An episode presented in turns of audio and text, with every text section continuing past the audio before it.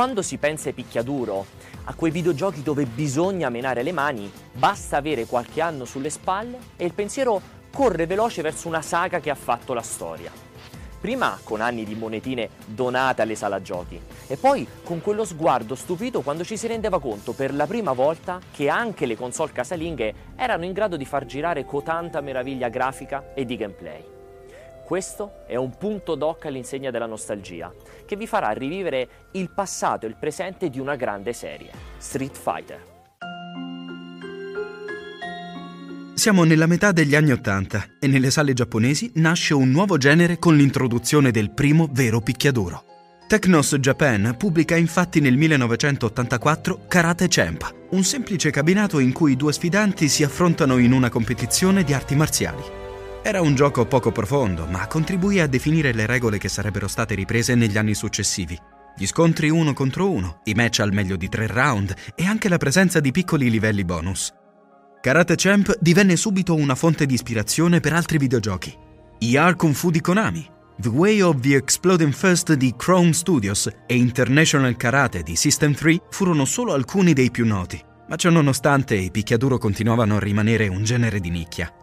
Nel 1987 anche la giovane compagnia giapponese Capcom decise di salire sul ring per realizzare il suo picchiaduro, l'azienda assunse Takashi Nishiyama, game designer che pochi anni prima aveva sviluppato Kung Fu Master, un gioco ispirato al film di Bruce Lee, L'ultimo combattimento di Chen. Il progetto si sarebbe chiamato Street Fighter e avrebbe avuto come protagonista un esperto giapponese di arti marziali chiamato Ryu. Ma mentre negli altri giochi gli avversari erano dei semplici manichini tutti uguali, per Street Fighter Nishiyama voleva dare ad ogni nemico una sua personalità, uno stile e una storia. Nacquero così personaggi come il boss thailandese Sagat o l'assassino Gen, tutti disegnati dal 22enne Keiji Inafune, uno dei grafici di Capcom che sarebbe successivamente diventato famoso creando la serie Mega Man. In Street Fighter due giocatori potevano sfidarsi l'uno contro l'altro, con il secondo che poteva utilizzare solo l'americano Ken. Per rendere equilibrati gli scontri, Ken aveva le stesse tecniche e gli stessi movimenti di Ryu, era una necessità di design per fare in modo che nessuno dei due giocatori fosse avvantaggiato, ma Nishiyama trovò una giustificazione anche a questo, spiegando che nella storia del gioco Ryu e Ken si erano allenati dallo stesso maestro. La novità più importante di Street Fighter era però nel sistema di controlli. Mentre tutti gli altri picchiaduro usavano solo due attacchi, un calcio e un pugno, per Street Fighter Nishiyama voleva usare ben sei colpi diversi. Pugno debole, medio e forte, calcio debole, medio e forte. Ai piani alti di Capcom l'idea non andava a genio, perché si temeva che sei attacchi fossero troppi e avrebbero confuso i giocatori. Nishiyama però si impuntò talmente tanto che alla fine ebbe la meglio. Nell'agosto del 1987 Street Fighter arrivò nelle sale giochi del Giappone in due versioni. Una con i normali pulsanti, l'altra con degli speciali cuscinetti che bisognava colpire con più o meno forza. Più forte era il colpo, più potente era l'attacco. Questa versione non ebbe però molto successo. Prendere a pugni il cabinato era faticoso, poco preciso e in poco tempo i cuscinetti si rovinavano, senza considerare che molti giocatori si facevano male colpendo con troppa forza. La versione con sei pulsanti invece si rivelò estremamente innovativa.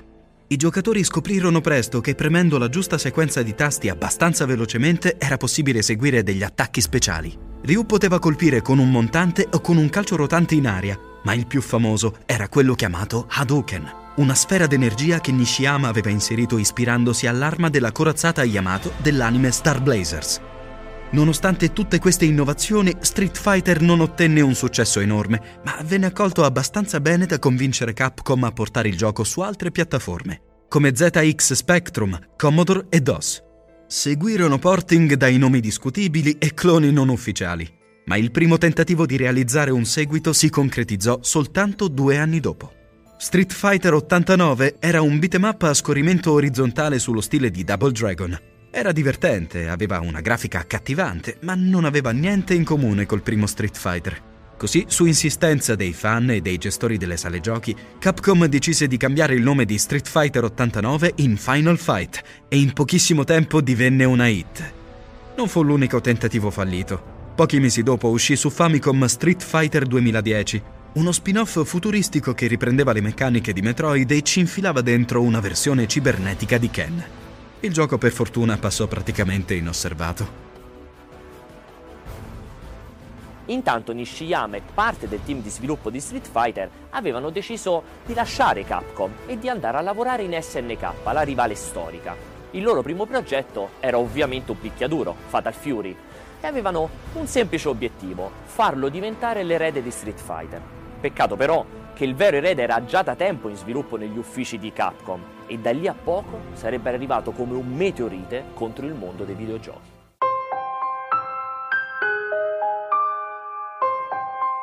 Per lo sviluppo di Street Fighter 2 The World Warrior, Capcom mise insieme un team d'eccezione. Akira Nishitani e Akira Yasuda si occuparono di guidare un gruppo di una quarantina di persone, tra cui c'era buona parte del team che aveva lavorato a Final Fight. L'idea era quella di riprendere quanto di buono aveva il primo Street Fighter e migliorarlo, a partire dalla rosa di personaggi. Tornarono combattenti come Ryu, Ken e Sagat, e se ne aggiunsero di nuovi, ognuno con uno stile di combattimento unico e coerente con il suo luogo di provenienza. C'era Dalsim, un maestro yoga nato in India, Honda, un lottatore di sumo giapponese, o Zangief, un wrestler dell'Unione Sovietica. La vera novità era che in Street Fighter 2 i giocatori potevano scegliere di impersonare non solo il protagonista, ma uno qualsiasi degli otto personaggi. E fu probabilmente questo che lo rese diverso da qualsiasi altro videogioco. Nel 1991 Street Fighter 2 colpì l'industria degli arcade con la potenza di un meteorite. In breve tempo divenne un fenomeno di massa e in men che non si dica ogni persona che frequentava una sala giochi aveva il suo personaggio preferito e canticchiava le fantastiche musiche composte da Yoko Shimomura. A contribuire al successo furono il gameplay raffinato e i controlli precisi. Oltre ad attaccare e parare, i personaggi potevano eseguire delle prese, aggiungendo un ulteriore ingrediente alla formula. Una delle novità più interessanti fu però del tutto involontaria. Se si eseguivano alcuni attacchi col giusto tempismo, si potevano interrompere le animazioni del personaggio e concatenare i colpi. Non era esattamente un bug o un errore di programmazione, ma un effetto collaterale dell'aver reso più semplice eseguire le mosse speciali. Eppure, senza volerlo, Street Fighter 2 aveva introdotto per la prima volta la possibilità di eseguire combo e cancellarle, una meccanica diventata negli anni l'essenza di tutti i picchiaduro. Con oltre 60.000 cabinati nel mondo, la gallina dalle uova d'oro di Capcom diede vita ad una nuova epoca nelle sale giochi. Un'epoca fatta di competizione e rivalità. Da Mortal Kombat a Virtua Fighter, passando per Killer Instinct, il genere dei picchiaduro vide nell'arco di poco tempo un gran numero di contendenti, ma nessuno di questi ebbe lo stesso successo di Street Fighter 2.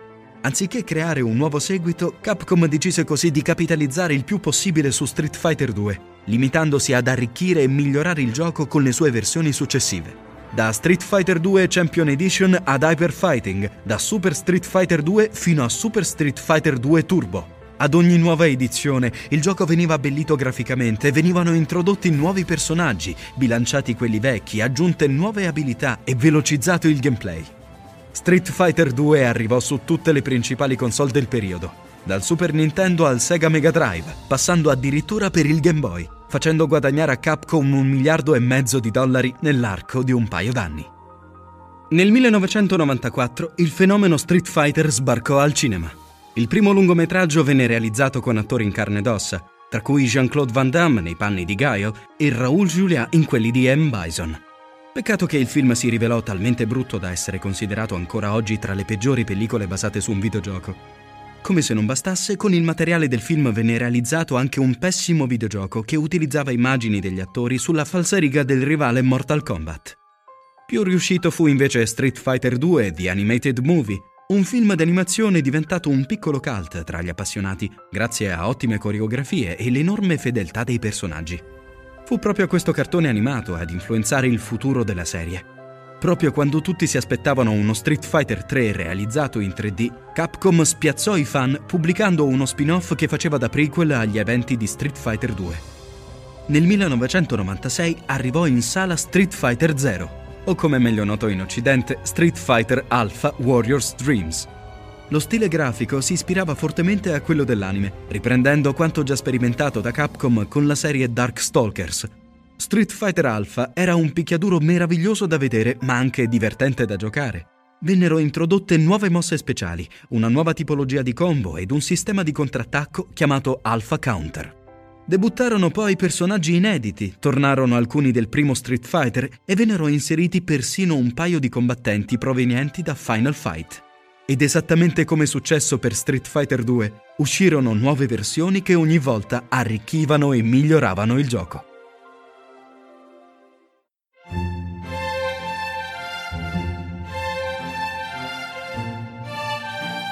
Per via del successo di giochi concorrenti come Tekken e Virtua Fighter, Capcom decise comunque di sperimentare e fare un primo passo nel mondo del 3D. Coinvolgendo nuovamente Akira Nishitani, designer di Street Fighter 2, realizzò così Street Fighter EX. Peccato che, nonostante i buoni voti della critica, EX non riuscì mai a fare breccia nel cuore dei fan. Il look era troppo diverso e i controlli meno precisi rispetto a quelli di Street Fighter Alpha. Credete che questo abbia fermato Capcom? Certo che no. Negli anni successivi la serie EX vide una gran quantità di nuove versioni e seguiti, fino ad arrivare a Street Fighter EX 3 su PlayStation 2. Sempre nel 1996 uscì anche X-Men vs Street Fighter, il primo di una lunga serie di crossover che nel tempo si espanse fino a raggiungere il suo culmine con la fortunata serie Marvel vs Capcom. Ma sommersi da spin-off, prequel, crossover e vari esperimenti, i fan non sapevano che in gran segreto un nuovo team all'interno di Capcom era al lavoro sul vero seguito di Street Fighter 2. Non un prequel come la serie Alpha, né una deriva tridimensionale come EX, ma un nuovo capitolo della serie principale.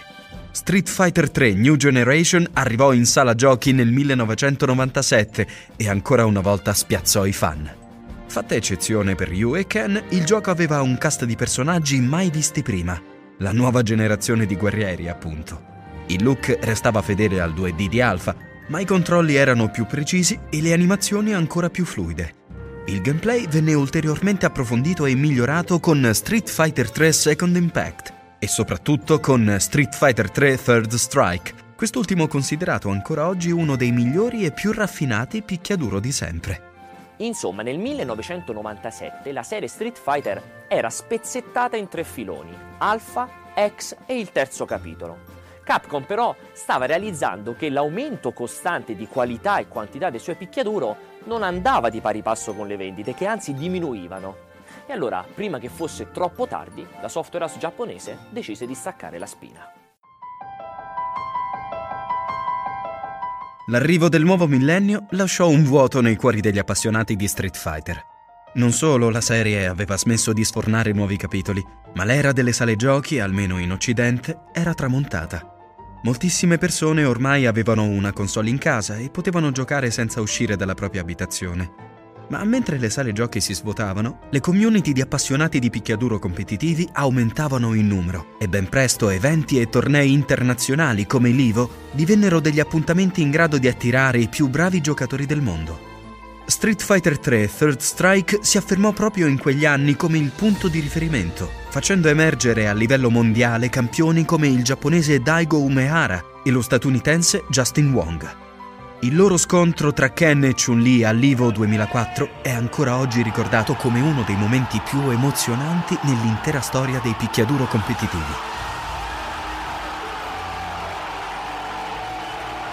Dopo cinque anni dall'uscita di Third Strike, furono proprio questi scontri a riaccendere la fiamma in uno dei producer di Capcom. Yoshinori Ono, da sempre appassionato di Street Fighter e supervisore di Onimusha, era convinto che fosse arrivato il momento di rilanciare il franchise. Presentò l'idea ai piani alti di Capcom e a dargli il via libera fu proprio il suo capo Keiji Inafune, creatore di Mega Man e grafico del primissimo Street Fighter. L'idea di Ono era chiara. Per portare Street Fighter ai fasti di un tempo era necessario fare le cose in grande. Basta con gli spin-off. Il nuovo gioco sarebbe stato un vero Street Fighter 4 e per l'occasione sarebbe stato sviluppato da un team d'eccezione. Nel progetto venne coinvolto ancora una volta Takashi Nishiyama, assieme al suo nuovo team di sviluppo Dimps. Capcom avrebbe definito il gameplay, i personaggi e lo stile artistico, mentre Dimps aveva il compito di programmare e bilanciare il gioco. Ma soprattutto nella realizzazione di Street Fighter 4 vennero coinvolti diversi appassionati di picchiaduro, che aiutarono Ono a capire quale fosse il miglior modo di conquistare i vecchi fan e allo stesso tempo attirare una nuova generazione di giocatori. Si decise così di riproporre tutti i combattenti classici di Street Fighter 2. E anche se personaggi e scenari avrebbero avuto una moderna grafica tridimensionale, le meccaniche sarebbero rimaste fortemente ancorate al gameplay bidimensionale tipico della serie.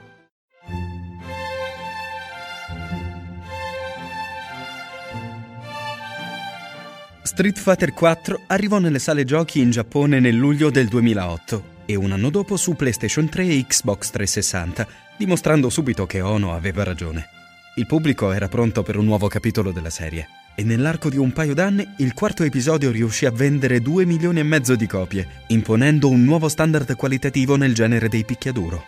In termini di meccaniche, il gioco era molto più accessibile di Third Strike, ma allo stesso tempo introduceva una serie di nuove meccaniche con cui i fan potevano sbizzarrirsi. E ovviamente Street Fighter 4 diventò il gioco di punta nelle competizioni mondiali dedicate ai picchiaduro. C'era bisogno della spinta e del tempismo di Ono per rimettere in moto la macchina degli spin-off di Capcom. Nel 2010 uscì Super Street Fighter 4, seguito da Super Street Fighter 4 Arcade Edition e da Ultra Street Fighter 4. Ognuno di questi introduceva nuovi personaggi e bilanciava le meccaniche del gioco originale. Allo stesso tempo, la compagnia giapponese ne approfittò per riprendere anche la serie Marvel vs. Capcom, pubblicando il terzo capitolo e successivamente Ultimate Marvel vs. Capcom 3. Uscì un remake in alta definizione di Street Fighter 2 e nel 2012 venne pubblicato Street Fighter Cross Tekken, un crossover che in molti sognavano ma pochi pensavano sarebbe mai stato realizzato. Street Fighter 4 aveva dato nuova linfa vitale non solo alla serie, ma a tutto il genere dei picchiaduro. Gli eventi e i tornei in giro per il mondo si moltiplicarono e la nascita di piattaforme di streaming video come Twitch portarono la visibilità di queste competizioni alle stelle.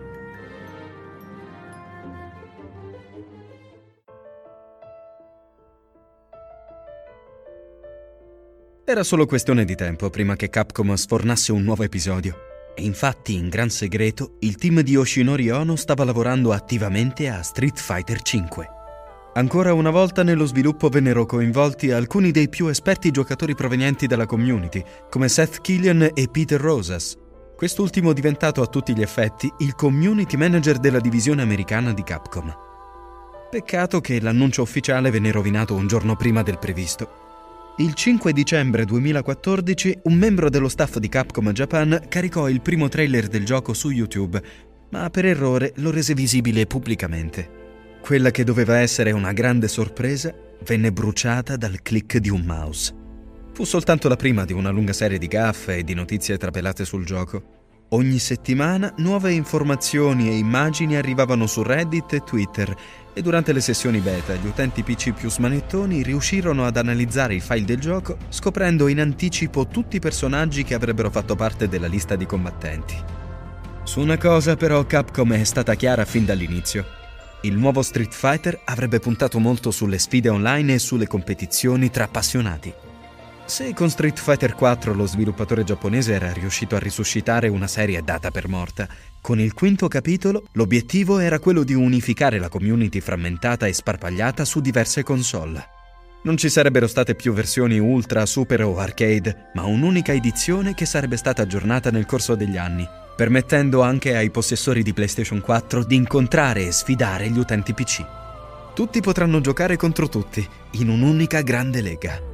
È un passo fondamentale per il futuro del franchise e dei picchiaduro una mossa strategica con cui Capcom vuole rendere Street Fighter un vero sport elettronico.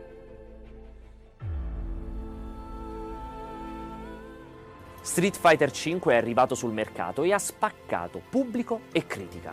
Se da un lato è infatti evidente che il suo gameplay rasenta la perfezione, alzando ulteriormente l'asticella della giocabilità di un picchiaduro, dall'altro appare monco e privo di quei contenuti che tutti i giocatori si aspettano da un titolo di questo livello. Capcom ha però iniziato subito a correre, con l'obiettivo di recuperare il terreno perduto e di riportare Street Fighter in cima a quella vetta che gli spetta di diritto.